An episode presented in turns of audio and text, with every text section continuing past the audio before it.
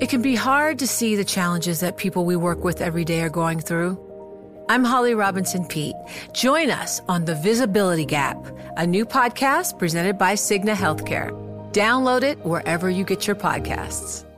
The less your business spends, the more margin you keep. But today, everything costs more. So smart businesses are graduating to NetSuite by Oracle. NetSuite is the number one cloud financial system, bringing accounting, financial management, inventory, HR into one proven platform, helping you reduce IT costs, maintenance costs, and manual errors. Over 37,000 companies have already made the move to NetSuite. Now through April 15th, NetSuite is offering a one-of-a-kind flexible financing program. Head to netsuite.com slash earnings right now. netsuite.com slash earnings as Beijing seeks to broaden its iPhone ban even further to state firms and agencies. All this just days before the iPhone 15 launch event set to take place next week and named Wonderlust, whatever that means. Dan Ives of Wedbush maintained his outperform rating and 230 price target saying this. In a worst case scenario, any China government agency iPhone ban is way overblown, citing the ban would affect less than 500,000 iPhones out of roughly 45 million expected to sell in China over the next year. Dan Ives, I'm pleased to say, joins us right now.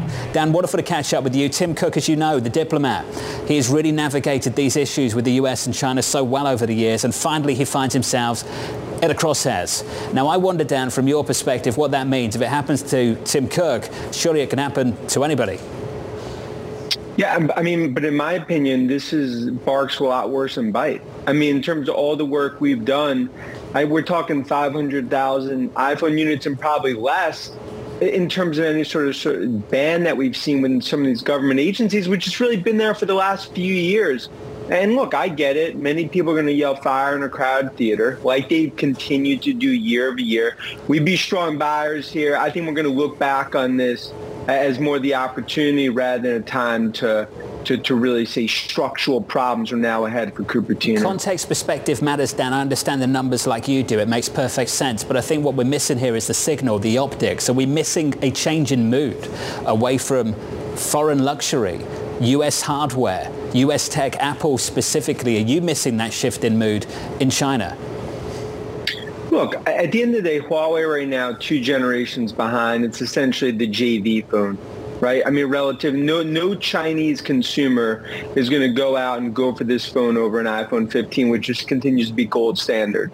Now, look, in terms of the cold tech war between U.S. and China, no doubt. The Apple as well as Tesla continues to be caught in the middle, but the tactician Cook continues to navigate this.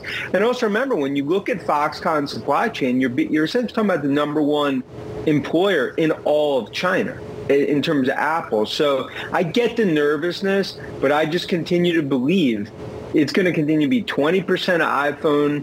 And I think growth is actually going to happen and actually market share in China rather than the opposite. Dan, we are talking about a communist country, though. Why would what China believes is good for its government is any different to what China believes is good for its people? Because they're basically the biggest employer in China. And if you look within Beijing, especially spend a lot of time in around China and Asia, it's a trophy case that Apple, that's where their production is.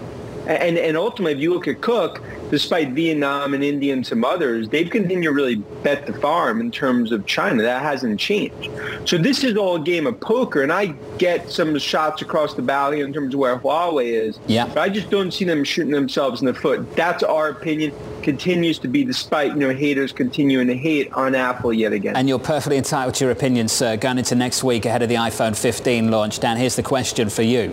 You always talk about that upgrade cycle, the elusive upgrade cycle. You and I have been talking about that for years now. At what point does that bullish thesis become a bearish one? At what point do you just ask, Dan, why aren't they upgrading? Yeah, well, I mean, look, if you look at the last year and a half, a lot of those upgrades have happened, but it's almost a high-class problem because they've gained in that incremental 125 million users over the last two years. 250 million iPhones have not been upgraded in four plus years. And if you look at this special chip camera technology and, and what continues to come out of Cupertino is the gold standard. And that's why I believe, especially with a lot of big carrier discounts, this is a mini super cycle despite a lot of the bears coming out of hibernation mode, you know, after Apple's run. It's amazing you're talking about super cycles at a time when we've basically got no growth for the core product. Dan, why are we paying up to 30 times yeah, earnings for no growth? Okay, so I continue. First of all, I when you factor in FX, it is growing, and then I think it's all about into the next year, where you're going to have mid-single digit unit growth. You have ASP growth, which is actually double digits, and it's services. I think how many have missed Apple going from hating it at a trillion, despising it at two trillion, now pulling their hair out three trillion.